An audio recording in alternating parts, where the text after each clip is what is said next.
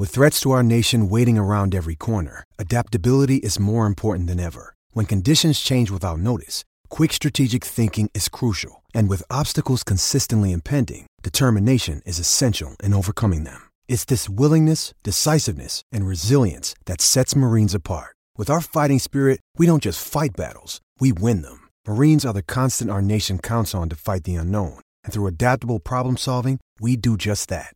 Learn more at marines.com. Köszöntünk mindenkit, új hét és új keleten-nyugaton podcast, talán már a 16-nál tartunk, nem is tudom pontosan. Én Rédai Gábor vagyok, és mint mindig most is itt van velem szakértünk, Zukály Zoltán, szervusz! Sziasztok, üdvözlök, üdvözlök benneteket! És a podcastünk apropója pedig nem más, mint hogy szeretnénk egy picit reagálni arra, hogy csoda történt. Megverte a Boston a Clevelandet, ráadásul idegenben, és nagyon érdekesnek találom legalábbis én, majd kiderül, hogy Zoli, te is, hogy, hogy miért történt ez, hogyan történt ez, illetve hogy milyen következtetéseket lehet ebből levonni, ha egyáltalán le lehet. Ugye 108-111 lett ennek a mérkőzésnek a végeredménye.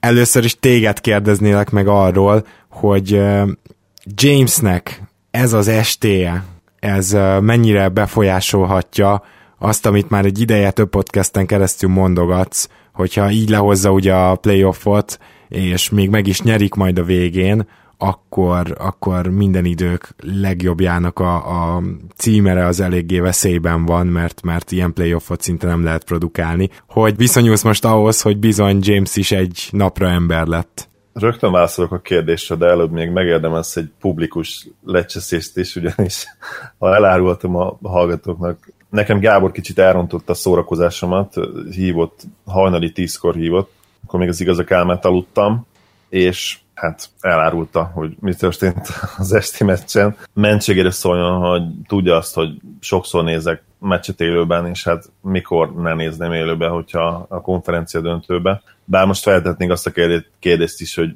miért nézném élőbe, hogyha erről párharcról van szó, hiszen semmi nem mutat arra, hogy ez történik. Majd válaszolva a kérdésedre, azt gondolom, hogy egy meccs még nem feltétlenül legyen bármennyire is borzasztó meccs, és ezt tényleg beszélünk majd róla, hogyha ha egy gyors indokot kellene találni, hogy miért kapott ki a Cavaliers, akkor nyilván James teljesítményt kellene említenünk, mint ha nem is egyetlen, de legfőbb indok. Viszont tényleg annyira erős az a másik csapat a, a másik konferenciában, hogy egy jó döntővel, ha, és ez egy elég nagy ha, és nagyon fontos ha, le tudják győzni ezt a szupercsapatot, akkor szerintem el tudjuk neki felejteni ezt a meccset, de az egyértelmű, hogy ha abban gondolkodunk, hogy ez lehet minden idők legjobb playoff, egyéni playoff futása, akkor sok ilyen már nem fér bele. Azt gondolom, hogy ez egy még beleférhet, de több már nem nagyon. És a döntőben egyértelműen nem fér bele bukta meccs sem, szerintem. Akkor beszéljünk egy kicsit erről a bizonyos csodatételről, ahol a Boston 21 pontos hátrányból jött vissza, szóval én ott kezdeném az egészet, hogy megint 21 ponttal ment a Cavs, és még ha nem is volt olyan történelmi méretű kiütés, mint az első két meccsen, de már megint úgy tűnt, hogy itt sincsen ma mérkőzés, és éppen ezért ketté szeretném bontani azt, hogy miért történhetett meg ez a, mm, sőt, három felé, hogy miért történhetett meg ez a bizonyos fordítás. Az első, és tényleg adjuk meg, hogy a Boston egyszerűen nem adta fel. Kétségtelen, hogy ugye Thomas kiesett, ezért támadásban, legalábbis elvileg, kevésbé potensebb a Celtics, de azért ezt az egész meccsen, tehát még amikor 21 pontos hátrányban voltak, akkor is úgy láttam, hogy meglehetősen hatékonyan tudják pótolni, azon állt, vagy bukott ugye a dolog, hogy, hogy bemennek a tripláik, vagy nem. De sok passzos játékkal körbepasszoltak, többször is üres dobóhelyzetbe kerültek, és ugye a harmadik negyed végén meg egyáltalán ugye a második félidőben Marcus Smart révén bementek olyan triplák, amik, amik nem reálisak. Tehát ezt lássuk be azt, hogy Smart 7 triplát dob, ahhoz még edzésen is szerintem 15 kísérlet kell neki, úgyhogy nem áll senki a közelébe se. El tudom képzelni, hogy, hogy mindenki nagyon boldog volt, amikor látta, hogy végre sül a keze, de ez, ez nem egy reális dolog volt. Ettől függetlenül a Bostonnak készen kellett állnia, és ezért dicsérjük meg nagyon őket, mert egyszerűen tényleg a becsületükért játszottak, és úgy voltak vele, hogy bármennyivel is megy a Cavs, ők oda fogják rakni az utolsó erejüket is, mindent, és egyébként ez látszott is védekezésben, messze, tehát magasan, torony magasan a legjobb védekezését hozták eddig a szériának. Ez nem egy olyan nagy szám, tehát az első két meccshez képest azt, azt nem lehetett alulmúlni, szóval ez még önmagában nem dicséret, de az, hogy ilyenkor készen vagy, készen állsz, és igenis hiszel benne, hogy még nyerhetsz, ez egy nagyon fontos tényező. A másik fontos tényező az, és ez egyébként egy picit ijesztő is a Cleveland szempontjából, hogy már-már parodisztikus az, ahogy LeBron James-en múlik ez a Clevelandi győzelem sorsa. Tehát az alapszakaszban is az volt, hogy James nem játszott, garantált, garantált veresség, játszott mindenki más, biztosan kikapott a Cleveland. És ott már volt egy olyan, nem tudom, 6-7-10 meccses minta valahogy így, aztán a playoffban James ugye egészen szenzációs playoffot futott, és ennek az lett az eredmény, hogy tizet nyertek egymás után, majd Jamesnek egy gyenge meccse van, és azonnal kikapnak. Egy olyan Bostontól, amelyik, bár megdicsértem őket, hogy készen áll, de amelyiknek maradjunk minimum annyiban, hogy a Cavs nagyon szörnyű matchup.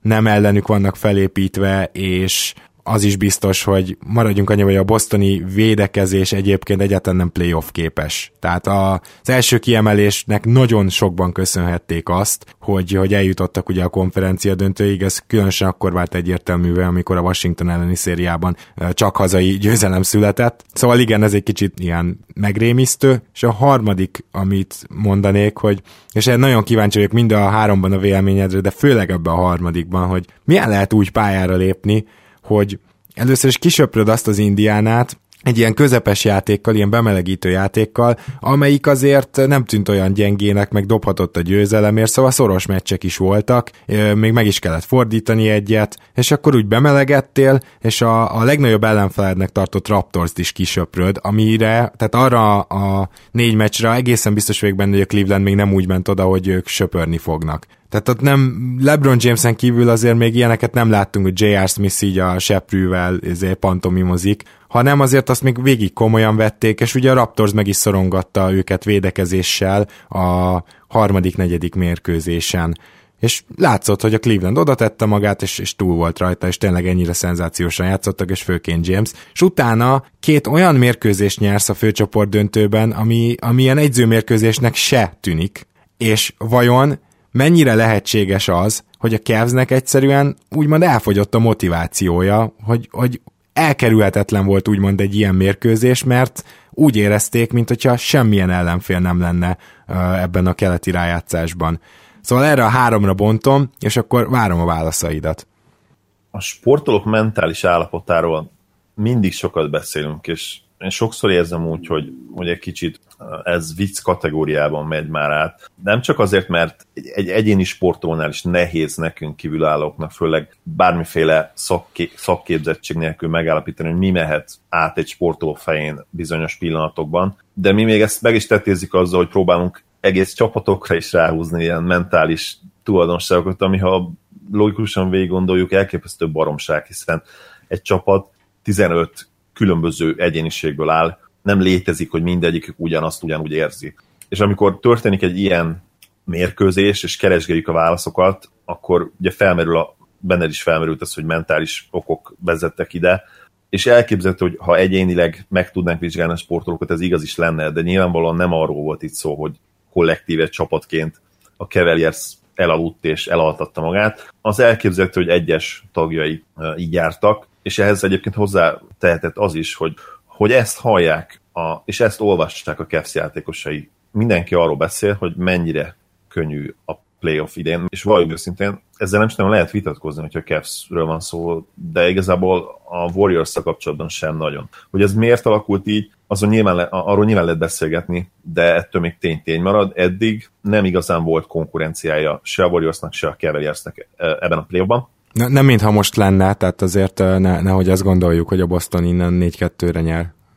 De erre majd kicsit később kitérünk, de gondolom egyetértesz velem. Egyetértek természetesen, és azért is értek egyet, mert ha majd visszakanyarodunk az első pontra, és én is pár szót mondok erről a meccsről, nem gondolom azt, hogy ez egy reprodukálható eredmény lenne, abban a szempontból, ahogy, ahogy nyert a Celtics, és ahogy, ha Cavaliers szemszögéből nézzük, ahogy ők veszítettek. A harmadik pontodra akkor azt hiszem, hogy Szerintem e- ennyit tudok mondani. Arra reagáltál. Elképzel. Mit gondolsz erről, mennyire ijesztő a második pont, hogy Jameson ennyire függ a Cavs, illetve mennyire meglepő, mert szerintem mondjuk az most már az elmúlt évek, és főleg az idei alapszakasz alapján lehet, hogy nem is annyira meglepő. Egyáltalán nem meglepő. És ez nem csak, nem csak a Cavaliersre igaz egyébként. LeBron csapataiban általában ő a rendszer. Egy nagyon szép kontrasztot lehet felállítani a Spurs-szel szemben, felmerült ez a téma napokban a csoportban. Ha jól emlékszem, ne higgyetek nekem teljes mértékben, de azt tudom, hogy egy ponton, és ez nem olyan régen volt, talán december végén, vagy, vagy még talán 2017 elején, a Cavs LeBron nélkül 3-24-el állt, amióta visszament. 3-24, ez azt jelenti, százalékosan most nem fogok számot mondani, de masszívan lotteri csapat, sőt, valószínűleg a liga egyik legrosszabb csapata, amikor ő nem játszik. Nyilván ezekben a meccsekben volt olyan, hogy mondjuk Love sem játszott, vagy Irving sem játszott, tehát ez nincs kiszedve, viszont ha megnézzük a, azokat a statisztikákat is, amikor, amelyek azok azt vizsgálják, hogy LeBronnal, illetve Love nélkül és Irving nélkül és mindenféle kombinációt néznek, azokban is láthatjuk, hogy LeBron az a konstans, aki tulajdonképpen a Cavaliers rendszerét megteremti. És azért mondtam a kontrasztot, hogy ha például átnézünk a másik konferenciába, és ugyanezt megnézzük a spurs a Spurs 8-2-re áll Kawhi nélkül idén, és a playoffot is beleszámítva. Nyilván nem azt állítom ezzel, hogy Kawhi hiányát nem szenvedi meg a Spurs, hanem azt, hogy ott egy olyan csapatrendszer van, ami akkor is viszonylag jól tud működni, hogyha kiveszed a legjobb láncemet. Ez a Cavaliersnél egyértelműen nincs így. Ha onnan kiveszed LeBron-t, akkor gyakorlatilag mindenkinek vége. És mondom ezt úgy is, hogy egyébként Love egészen szenzációsan játszott, és egyébként Irving is. Igen, Tehát ez ő... a durva. Tehát ez, ez a hihetetlen, hogy, hogy pont elő is léptek, amikor Jamesnek gyengébb meccse volt, de James hatékonysága, amikor neki úgy megy a játék, ahogy ő tud játszani, az olyan szinten van, ami egyszerűen kiemeli azt a csapatot a ligából, és egy másik ligába rakja, ahol csak egyetlen egy másik gárda van jelen pillanatban. Tehát, Így van, és itt jön be az, hogy LeBron egészen elképesztő all játékos. Amikor neki megy, akkor olyan mértékben dominálja a játék minden elemét, hogy annak egyszerűen ki kell ütközni statisztikailag, ki kell ütközni az eredményben, ki kell ütközni abban, ahogy a társai védekeznek, még Láv hiába dob akár, hiába csinál egy 34 pontos negyedet, amire egyébként emlékezhetett kicsit a, a mai éjszakai produkciója úgy kezdett, azt hiszem 5-ből 5 triplával kezdett. Hiába csinálja ezt egy Kevin Love, a csapata attól még nem feltétlenül lesz minden szegmensében jobb az ellenfelénél, nem tudnak túl, túldőni rajtuk. És ez még igazabb egyébként Irvingre, hogyha belegondolsz, mert hogy ugye Love igen, legalább pattanózik. Igen, igen, igen, Irving gyakorlatilag semmi másban. Pontosan. Tehát igen. amikor Irvingnek egyedül kell szerveznie, ő akkor is pontot dob, de hogyha véletlenül passzolásra adja a fejét, úgyhogy nincs James, tehát, a, tehát ő nem a secondary ball handler, nem a második irányító, nem az első irányító, akkor kiderül, hogy olyan térlátása azért nincsen, mint Jamesnek, és úgy nem is tud passzolni, akkor rögtön az sem működik annyira. És itt jönnek be, amiről, amiről a múltkor beszéltél, azok a hoki asszisztok. Tehát furán hangozhat ez, de Irvingnek hiába van mondjuk egy 10-11 asszisztos meccse, attól még nem feltétlenül van annyira pozitív hatása például a csapat passzoláson. Míg LeBron, hogy amikor LeBron kezéből körbejár a labda, akkor az egész csapat passzol. És Irvingnél ez nem teljesen igaz, és kicsit ebben egyébként Westbrook is hasonló, plusz uh, Wall is hasonló volt ebben. Az a 10 assziszt, az tényleg nem feltétlenül mindig ér ugyanannyit, mert például Rubionál egy 10-15 asszisztos meccs sokkal többet ér, mint Irvingnél egy 14-15 asszisztos meccs, mert Rubio úgy éri el ezeket az asszisztokat, hogy egyébként mindig a legkönnyebb paszt is bevállalja. Míg Irving és egyébként Westbrook is sokszor keresi az asszisztot, és keresi azt, hogy ő abból a passzból konkrétan asszisztot érjen el. Hát igen, ez egy nagy különbség, amiben egyébként egyetértünk, azt, azt talán meredek lenne Irvingnél feltételezni, hogy keresi az asszisztot, de a, a lerohanásokban mindenképpen igaz rá is. Westbrook viszont kifejezetten úgy tűnik néha, főleg az első fél időkben, hogy a félpályás támadásoknál is keresi az asszisztot. Na de, na de ne kalandozzunk el ennyire, hiszen az első pontomra is kérlek, hogy reagálj.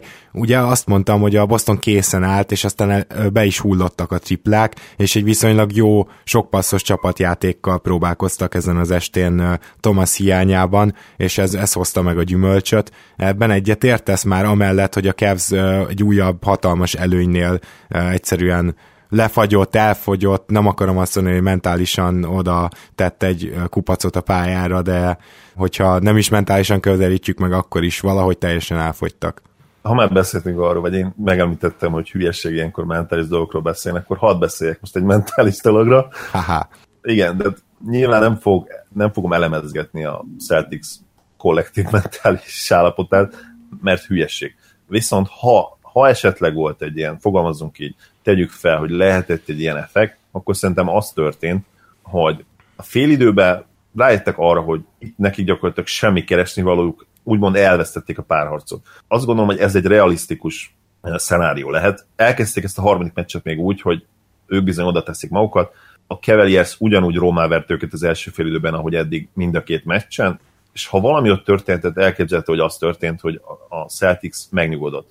És bizony a harmadik negyedben nem történt tulajdonképpen varázslat, hanem egyszerűen elkezdték bedobálni azokat az üres helyzeteket, amelyek egyébként az első meccsen is megvoltak, és a második meccsen is megvoltak. Az első meccsen szerintem, ha ott bedobáltak volna ezeket a helyzeteket, már ott egy nagyon szoros meccset kaphattunk volna. A második meccs nyilván esélytelen lett volna, ott mondjuk nem 44-el, hanem 20-szal kaptak volna, hogyha bedobálják az üres helyzeteket, de az első meccsen lehetett volna esélyük. És itt most szerintem az történt, hogy egyrészt Smart, legyünk őszinték, szarba tenyeret, ő kizár dolog, hogy ez bármikor is megismétli még, ahogy te is beszéltél róla. Ő nem, nem, nem csak az, hogy nem annyira jó tripladobó, ő nem egy jó tripladobó. Ha jól emlékszem, 30% környékén van, viszont elképesztően bátor, és olyan bravadója van, ahogy, a, ahogy az amerikaiak szokták mondani, hogy ő mindent elvállal. És ő tényleg ez volt, hogy annyira magabiztos lett a 34 végére, hogy gyakorlatilag ő volt szerintem a legfontosabb láncszeme ennek a fordításnak. Amikor 10 méterről rádobta a triplát, akkor, akkor már egy kicsit te is érezted, nem, hogy uh, aha, aha, azt hiszem itt még megfordíthatja a meccset, igen. teljesen, tehát csinált, próbált csinálni egy cselt, egyébként Smart olyan kicsit olyan lassúnak tűnik, amikor így labdát vezet,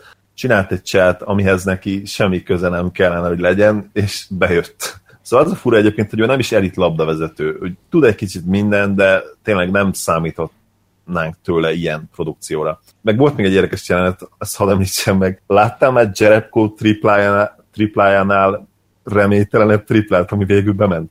Van hátra azt hiszem 20 másodperc, és Jerebkóra kijátszák üresen a labdát, és ez a alig ugrok fel, de mégis lefelé visszaesve dobom rá, de ez a dobás is olyan, hogy egy ilyen, inkább ilyen lökésre hasonlít, és bemegy.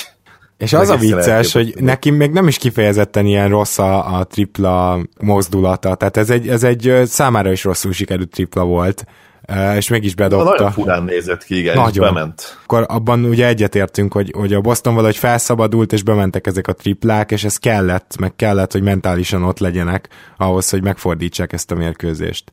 Én azt gondolom, hogy igen, és Bradley is egyébként rossz kezdés után, az első triplája azt hiszem bement, és utána 5-6 dobást kiadott Ginonba, vagy 4-5 biztosan, és ő is ugye megtalálta magát az utolsó percre, és az utolsó 10 másodpercben kettő nagyon fontos kosarat is szerzett. Most azt felejtsük el nyilván, hogy hatalmas mákos tészta volt a egy összes dobás, tehát még, még úgy pattogott, hogy még az idő is lejárjon majdnem addig.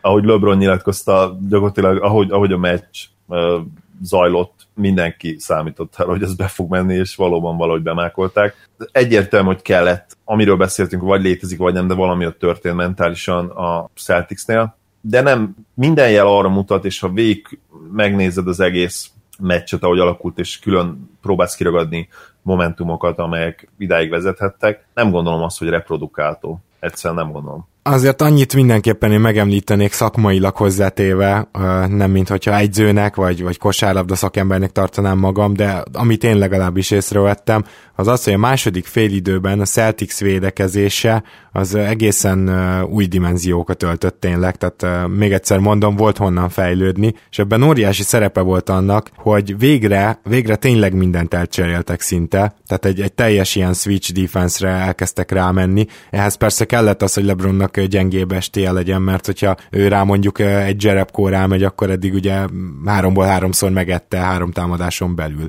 Úgyhogy ez nagyon fontos volt. Egyébként én szerintem egy picit jobb munkát végzett Crowder is például Jameson, de összességében azért nagyon fontos, hogy ha Zellert játszatod, meg hogyha Emir Johnson-t játszatod, akkor valószínűleg nem leszel olyan mobilis, és ilyen két és fél meccs után Brad Stevens ezt belátta, és elkezdte Jerebkót játszatni a négyes poszton, és gyakorlatilag szinte csak ő és uh, Horford volt fönt, mint magas ember, és ez végre ugye folyamatosan olyan rotációkat e- eredményezett, ahol gyakorlatilag mindenki mindenkivel tudott cserélni, és ebben benne van az is, hogy egy Crowder, vagy egy Smart akár, hiába alacsonyabbak, ugye mind a kettő olyan erős, főleg Smart, hogy nyugodtan lavot is megfoghatja, most nem azt mondom, hogy feltétlenül eredményesen, de a legrosszabb, ami történhet velük ugye az, hogy átdobják fölöttük a labdát, ami, ami nem hangzik annyira jól, de még, még mindig sokkal jobban hangzik, mint hogyha a Cleveland három passz után dobna egy üreset, dobatna mondjuk Korverrel egy üreset.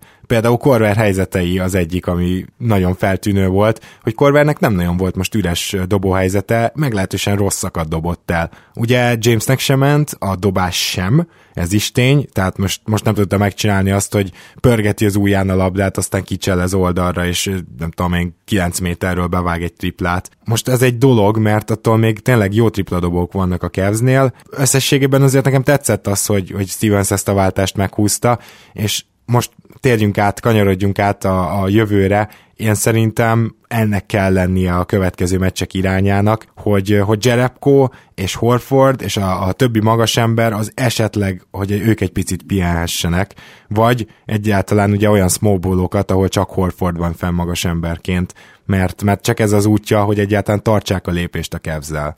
Elképzelhető, hogy nem is lesz más választása Stevensnek, hiszen Johnson megsérült, bár ha jól emlékszem, utána visszatért még a padhoz, de ha ő kidől, akkor, akkor tényleg maradna még Zeller, mint, mint klasszikus magas, de hát őt nem szabad betenni ebbe a párharcba. Még úgy, hogy egyébként a Cavs Fright alig, vagy szinte egyáltalán nem használja. Olinikban bízni kell, mert benne vannak a nagyon jó meccsek. Ja, igen, őt hagytam ki, így van, így van.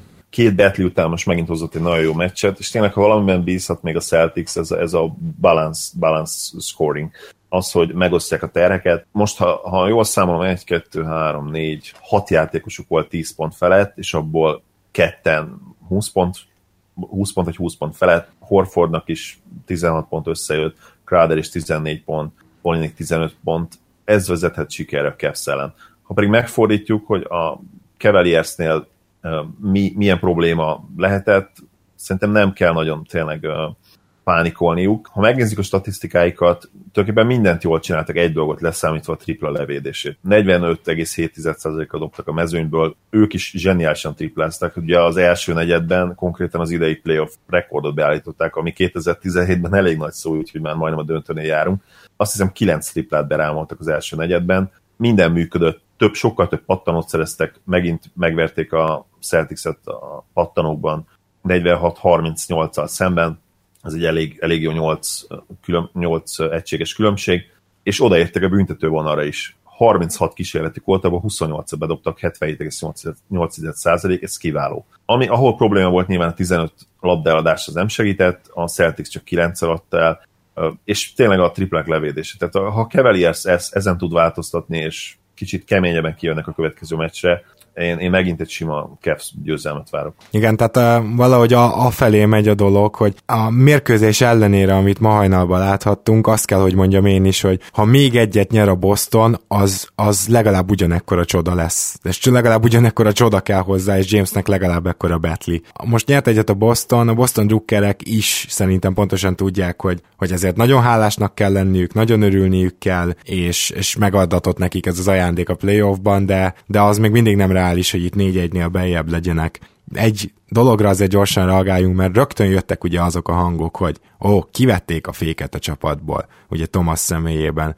És, és uh, hiszem, hogy erre még reagálnunk kell. Ez mindenképpen, és én most csak nagyon röviden annyit mondanék, hogy igaz is, meg nem is, amikor például mm, azt hiszem pont a kezdőötön volt egy viccesnek számva abszolút egy ilyen cikk, amikor megnyerte 4-2-re a Houston elleni szériát a San Antonio Spurs, és ugye Kawhi nélkül, hogy kivették a féket, mert ugye az ISO ballból egyszer csak váltott a Spurs, a 2014-es játékára, és rongyáverték ugye a Houston-t. És én akkor én majdnem odaírtam, de azóta is itt van a fejem, hogy örülök, hogy most kimondhatom, mert jó párhuzam lesz, hogy valóban kivették abban a szériában a Spurs közbe egy kicsit a féket, amikor Tony Parker megsérült. Ugyanis Tony Parker nagyon szenvedett Beverly ellen az első meccsen, és egyáltalán neki az egy szörnyű meccsap volt, viszont ő védekezésben ugye egy nettó ember hátrány. És ezt nem nagyon engedheted meg egy szoros playoff küzdelemben. Na most ennyire viszont nem, nem egyértelmű a párhuzam Thomasnál, mert hiába, hogy védekezésben ő nettó ember hátrány, támadásban ő elvileg, hogy úgy mondjam, hogyha jól is van használva, akkor, akkor tényleg hatékonyan rengeteget hozzá tud tenni a csapat sikeréhez. De az tény, hogy a Kevz ellen az első két mérkőzésen esélye nem volt, főleg azért, mert rendszeresen egy nagyobb, magasabb emberrel találta magát szembe, akit már nem tudott átdobni, és időnként betört, ami vagy bement, vagy nem, nagyon jól felkészültek amúgy a betöréseire, én úgy érzem, szóval nem merném azt kijelenteni, hogy Thomas így általánosságban a Celtics fékje, hanem inkább abszolút plusz embere, franchise playerre, továbbra is így látom, de tény, hogy a Cavaliers ellen az neki egy rossz matchup szintén, és az is tény, hogy így olyan védekező ötösöket tudtak felküldeni, különösen amiről beszélt a második félidőben, ami már legalább eséllyel vette fel a Kevzel a versenyt, egy futásban, meg mozgásban. Egyetértek, nem lehet kijelenteni azt, hogy Thomas fék, és nem csak azért, mert egy meccses, mintá, egy meccses mintából kiindulva nem elemzünk semmit, mert valóban nem szabad, legalábbis ilyen mélységeiben. Esetleg én is azt el tudom képzelni, hogy ebben a meccsabban specifikusan itt elképzelhető, hogy Thomas nélkül hatékonyabbak lesznek, és ez nem feltétlenül azt jelenti, hogy innen mondjuk biztosan nyernek még legalább egy meccset, de elképzelhető, hogy, hogy a hátralévő meccsek kompetitívebbek lesznek. Hogyha ez megtörténik, akkor azért annyiban számíthat az, hogy plusz ellenérv lehet azzal szemben, hogy Thomas kimaxolják, és ugye van már, van már ilyen ellenérv azért. Van a, a védekezése, az életkora, bár nem öregnénk nyilván, de lassan 30 lesz, Szóval így is már egy kicsit szerintem necces ez a döntés, és ha mondjuk most kiderül, hogy egy Cavaliers ellen, aki legyünk őszinték, a fő akadály lesz a következő években a Celtics útjában. Hogyha most kiderül, hogy ellenük Thomas nem feltétlenül a legjobb megoldás, akkor az is egy fontos szempont lehet a döntésben, hogy megadják-e neki a maxot, vagy sem. Azt hiszem, hogy ennek a mérkőzésnek a tanulságait kibeszéltük, sőt, még túlontúl is levontuk azokat, de azért fontosnak tartjuk természetesen, hogy reagáljunk, hogyha már ilyen történik, és történt még egy pár dolog igazából, amit a kezdőtön a hírmorzsákban is olvashattatok. Nem fogunk rendszeresen reagálni, nem fogunk ilyen hírmorzsa felolvasást és reakciót tartani, azért a, a, annyi időnk nekünk sincs, de... Túlzatlan, igen. Igen, de azért ugye először is, ha már van egy olyan fantasztikus portálunk, ami gyakorlatilag reggel este elönt minket NBA hírekkel, ami szerintem elég nagy szó, tehát azért hálásak lehetünk, akkor most egy-kettőre mindenképpen szeretnék reagálni. Először is He Who Must Not Be Named, vagyis az, akit nem nevezünk néven, ugye neki ment Kylie Irvingnek, és én azt szeretném, hogy ez legyen az utolsó, amikor szerepel a, a podcastünkben még így nem megemlítve is. Csak mit szólsz ez az egész Bolt családhoz, és ahhoz a, ahhoz a tényleg ilyen troll marketinghez, legalábbis én neveztem el így, aztán ha jól emlékszem, akkor valamilyen szakszó is van erre. Tehát mit, mit szólsz ehhez, ami, amit csinálnak, és hogy, hogy abba belefér tényleg az, hogy, hogy egy olyan családot elkezd ekézni, ahol négy éves korában Irvingnek meghalt az anyja, tehát hogy neked még nincs úgymond teljesen eleged? Tehát most már nem az van, hogy már nevetni se tudsz, hanem herótot kapsz, mert én lassan azért eljutok oda. Én már hetekkel ezelőtt eljutottam erre a pontra. Ha, ha Lavor, mert én csak Lavornak hívom, ha Lavorból beszélünk, akkor szerintem ketté kell választani úgymond karrierjét, mint apa. Amíg szinte senki nem ismerte őket, és csak Chino Hills-ben, azt hiszem ez egy ilyen kaliforniai kis település lehet, de ne idézzetek ezzel kapcsolatban. Amíg csak ott ismerték őket, addig szerintem elmondhatjuk azt, hogy ő biztosan nagyon jó munkát végzett a családján belül, ami a fiai sportkarrierjét illeti. Tehát az nem lehet véletlen, hogy a három fia közül egy elit prospekt lesz, aki szerintem legrosszabb esetben második helyen el kell, vagy legrosszabb esetben harmadik helyen. Van ugye a kimondhatatlan nevű, a másik kimondhatatlan nevű gyereke, azt hiszem a Liangelo, ő szintén egy egészen jó középiskolai prospekt, aki szerintem mindenképpen NBA játékos lesz, és van a harmadik srác, aki hát nem véletlenül nem jut eszembe a neve, ő az, aki a legkevésbé tehetséges. Ő azt hiszem, ő is talán a UCLA-be fog játszani. Golobának lesz még egy ball csapattársa, nagyon fog neki örülni, gondolom, hogy Pater labort látja majd a meccseken. Belőle szerintem nem lesz NBA játékos, vagy ha lesz is, akkor ilyen tíznapos kontrakt, vagy esetleg kap egy nem garantált szerződést valahonnan.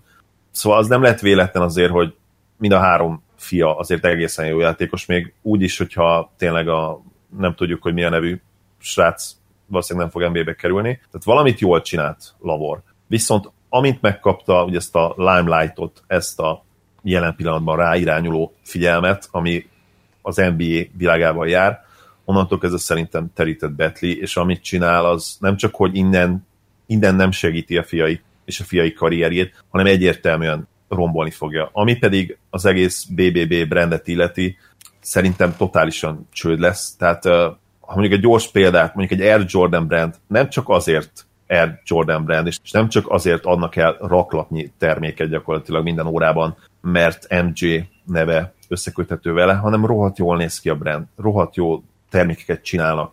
A logó az szerintem minden idők egyik legjobb logója. És ezzel szemben, amit Ból próbált csinálni, az szerintem borzasztóan gagyi. A név nagyon gagyi, egyszerűen ilyen nincs, tehát BBB, és akkor még a brand, a logó borzasztó 3B betű, értem, hogy logikus, de akkor is szerintem pocsék.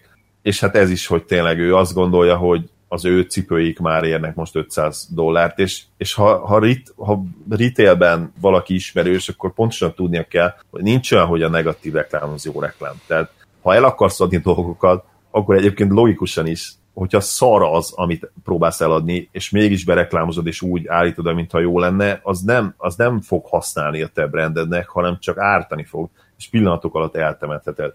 És megmondom össze, hogy ezt várom a brandjükkel kapcsolatban, hogy ebből abszolút semmi nem lesz, és ráadásul annyi, annyira hülye volt ő, hogy gyakorlatilag magára haragította a, a cipőbiznisz hát, nagyjait. És állítólag a cipőbiznisz az, az az ilyen apparel ágnak, iparágnak a legkeményebb, legdurvább szegmense, ahol nem szabad ellenségeket kreálni, mert hadd nem mondjam, mit fognak veled csinálni. És itt is ezt várom, hogy ez, e, ezen szegmensével kapcsolatban, hogy a karrierjükkel milyen hatással lesz, szerintem Lonzo nagyon jó játékos, én, én remélem, hogy ő jó lesz. Nyilván el kell majd viselnünk, hogyha ez megtörténik, el kell viselnünk majd Lavor agymenéseit, de de hát igen, csak ezzel nekem a legfőbb problémám az, hogy ezt a leggusztustalanabb, legaljadékabb szellemi mocskos celepkedést csinálja, tehát hogy amint, mint már említetted, megkapta a limelightot, vagyis ugye a reflektorfényt mondanánk magyarul, hát abban a pillanatban átment ilyen... Én nem ez hiszem, a... hogy átment, szerintem mindig ez volt, csak Le, lehet, és akkor, akkor előjött belőle, és, és nehéz egyébként magyar példát mondani, hogy kicsit emlékeztetem úgy győzikére, kicsit ezt a, a pénzért minden műsort elvezető, mindenhova illő majkára, tudod, a, a kaméleon celeb, és hát igen, az a baj, hogy ugye tévém sincsen igazán, szóval kivonom magam én ezekből, amennyire tudom, meg, meg úgy első blikre azt mondanám, hogy ilyen bizonyos magazinokat, bulvármagazinokat, körülbelül 10 éves korom óta nem láttam, de, de azért tudod, ezt nem lehet teljesen kizárni, így jönnek ezek az impulzusok, és hánysz. És ez nem egy ilyen értelmiségi sznobduma, hanem tényleg, tehát hogy azért olyan, olyan celebek vannak így Magyarországon és USA-ban is, amiknél az ember így csak keresztbe teszi a karját, és, és azt mondja, hogy hogyha ez bármilyen nyilvánosságot kaphat, akkor valami nagyon el van szarva. Ból apuka nekem ennek is a leges legalja, tehát tényleg a, a, leg, a legrosszabb léteget képviseli. Már-már nem is hiszem el, hogy ennyire buta. Már-már inkább azt hiszem, hogy troll. Engem még nem győzött meg teljesen, hogy ő nem ennyire hülye. Szerintem benne van a pakliba. Eleve én még értelmes angol mondatot nem hallottam tőle, és itt most nem csak a afroamerikai szlengről beszélek, hanem egyébként is az alanyállítmány tárgy nem feltétlenül az erőssége. Hűha. Igen, ez mondjuk intőjel lehet. Engem is egyébként kicsit ilyen Kardashianos sztorira emlékeztet már ez az egész, és nem lepődik meg egyébként, hogyha Bollék nagyon hamarosan megkapnák a saját reality showjukat. Nem, mint hogyha egyébként én nézném, vagy szerintem sokan nem fogják nézni a magyarországi NBA fanok közül, de hát az a baj, hogy Amerikában és nem feltétlenül csak azért, mert az amerikaiak tényleg annyira buták, ez egy kicsit ilyen sztereotipikus, nagyon sok értelmes amerikai van, a probléma az, hogy egy bazi nagy piac van, bazi sok idióta ember van, akik, akik megveszik ezt a szart. Trash kultúra és... igazából egyébként ez a pontos kifejezés ide. Tehát ez trash kultúra. Igen, ez nagyon jó, nagyon jó kifejezés tőled, és valóban inkább ez, hogy, hogy ott kultúrája van tényleg a, a, a nagyon szarrak, és ból simán le fogja tuszkolni ezt az emberek torkán, úgyhogy én, én már el is könyveltem, hogy nekik jön a reality show nagyon hamar. Még egy hírre reagáljunk gyorsan, úgy gondolom, hogy ez szintén fontos, és tényleg egy hosszabb időszakot átívelő hírszeletke. Ugye Porcingis testvére és ügynöke, Janis, nagyon vicces ez a neve egyébként, na mindegy. Elment Phil Jacksonhoz, és találkoztak. Szóval ment itt valamilyen egyezkedés, ugye Porcingis a szezon záró ilyen csapat összetartásra nem nagyon ment el, és kiszivárogtak már, én szerintem ráadásul a saját tábora is kiszivárogtatta teljes szándékkal, szóval ez nem, nem csak ilyen valaki nagyon jó újságíró hallgatózott a WC-ből. Nem nagyon szeretnék már Porcingis az, hogy így Jackson lejárogasson az egyzésre, és akkor leülteti uh, Horneszeket, és akkor ő tartja meg a második felét, meg, uh, meg erőltetik a triangle tehát hogy ő, ő neki ez úgy nem annyira jön be ami egyébként egyrészt meglepő, mint egy két éve itt lévő európai magas ember, aki igaz, hogy ő kiválóan tudott angolul, de ugye azért a kultúrához még hozzá kell szoknod a csapathoz, az NBA-hez, és nem semmi, hogy két év után már ilyen markánsan kimerálni a véleményéért.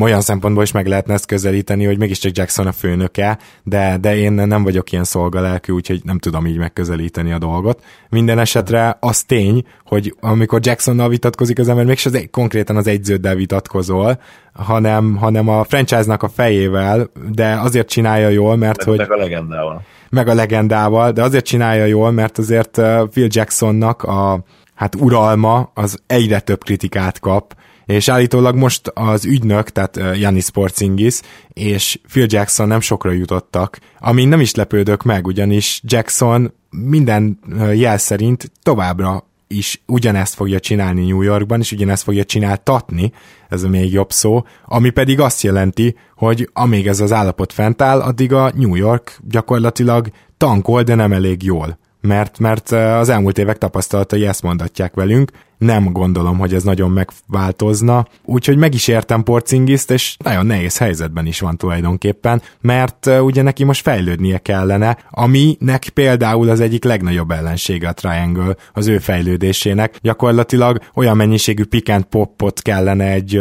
jó roll irányítóval csinálnia, amennyit csak elbír. Tehát el, el, itt kezdődne a harmadik éve gyakorlatilag az NBA-ben, és ehhez nem kell szakembernek lenni, hogy ezt lássuk, mindenki pontosan látja, csak Jackson nem. Az első reakció lehetne az is valószínűleg sokakban, sokaknak az első reakciója, hogy mégis mit gondol magáról Porzingis ki ő.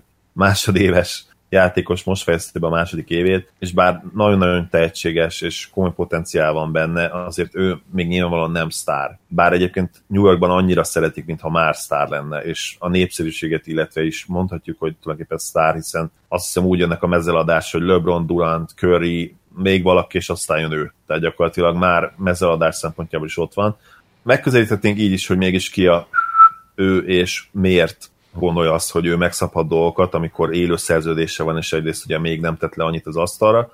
Viszont ha megvizsgáljuk azt, hogy Jackson mit művelt az elmúlt, hát gyakorlatilag két-három évben, akkor valahol érthetjük azt, hiszen nem csak az a probléma, amit mondtál, hogy szakmailag a Triangle nem feltétlenül jó képinek, hanem ahogy vezeti ezt a csapatot Jackson, az, az egészen érdekes, és nem, nem hiszem, hogy tudnál más olyan President of Basketball Operation, vagy mi az ő szerepe, talán lehet, hogy GM is, nem hiszem, hogy tudnál más olyan GM-et mondani, aki nyíltan, és tényleg nem is tagadva a legjobb, leghíresebb, legkomolyabb értékkel bíró játékosát gyakorlatilag széttrolkodja a médiában, és kimondja azt, hogy hát oké, okay, köszönünk mindent, de nem igazán láttunk itt most már téged szívesen.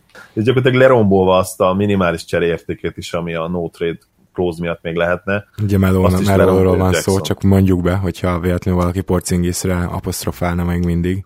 Igen, Anthonyról beszélünk természetesen már. Szóval érdekes, amit Jackson csinál, és ha ennek fényében vizsgáljuk az egészet, akkor szerintem nem nagyon haragudhatunk képíre, mert ez nem normális, legyünk őszinték. De nem véletlenül mondják sokan azt, hogy Jackson gyakorlatilag már kezdi elveszíteni az eszét ag korára Mi viszont nem veszítünk el semmit, hanem, mint az előző héten is láthattátok, kezdünk beindulni, és kezd most már töménytelen mennyiségű lenni ez a podcast, legalábbis azok az órák, amiket vágással töltök, mindenképpen ezt mondatják velem. Ezen a héten is jövünk természetesen, és köszönjük szépen, hogy ma is itt voltatok, ahogy köszönjük a Laki egy rádiónak is, hogy ismét rendelkezésünkre bocsájtotta a technikát, valamint a kezdőt hírportálnak is, hogy otthont ad nekünk, és megtaláltok minket a Facebookon, ahol tudtok is értékelni, keleten kötően nyugaton podcast, valamint természetesen iTunes-on is. Úgyhogy még egyszer köszönjük, hogy itt voltatok, sziasztok! Köszönöm én is, hogy meghallgatatok bennünket, küldjetek virtuális felsimogatást a Gábornak az étterben. Sziasztok! Ha más podcastekre is kíváncsi vagy, hallgassd meg a Béton műsor ajánlóját. El tudod képzelni, hogy a podcastet, amit éppen most hallgattál, fél év múlva már a mesterséges intelligencia generálja? Mi sem. De ha érdekel, eljötte már a gépek lázadása. Hallgass bele az Embertelen podcastbe. Orsós Lajos vagyok, a műsor házigazdája. Egyelőre még élőben. Egyelőre. Fedezzük fel együtt, hogyan ismerkedik, randizik, mesél és vitatkozik Betty és Péter, két teljesen mesterséges intelligencia. Lajos, a podcast címét mond még egyszer, Léci. Oké. Okay. Embertelen podcast. Ez a műsor a Béton közösség tagja.